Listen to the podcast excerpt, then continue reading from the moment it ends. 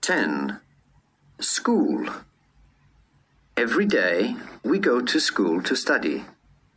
To write in my notebook, I need my pen, pencil, and eraser. What grade are you in? I'm in primary school, grade 2. What is the most difficult subject? It is mathematics, of course. Sophia likes English class, science, and physical education. But Lucy prefers art, history, Chinese, and music. Do you like to go to school? I like it very much. It is full of surprises.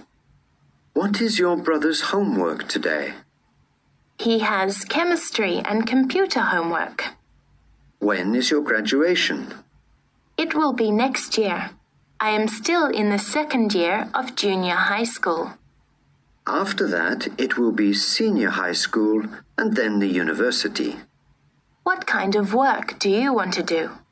I want to be an archaeologist, a historian, a philosopher, a writer, or a lawyer.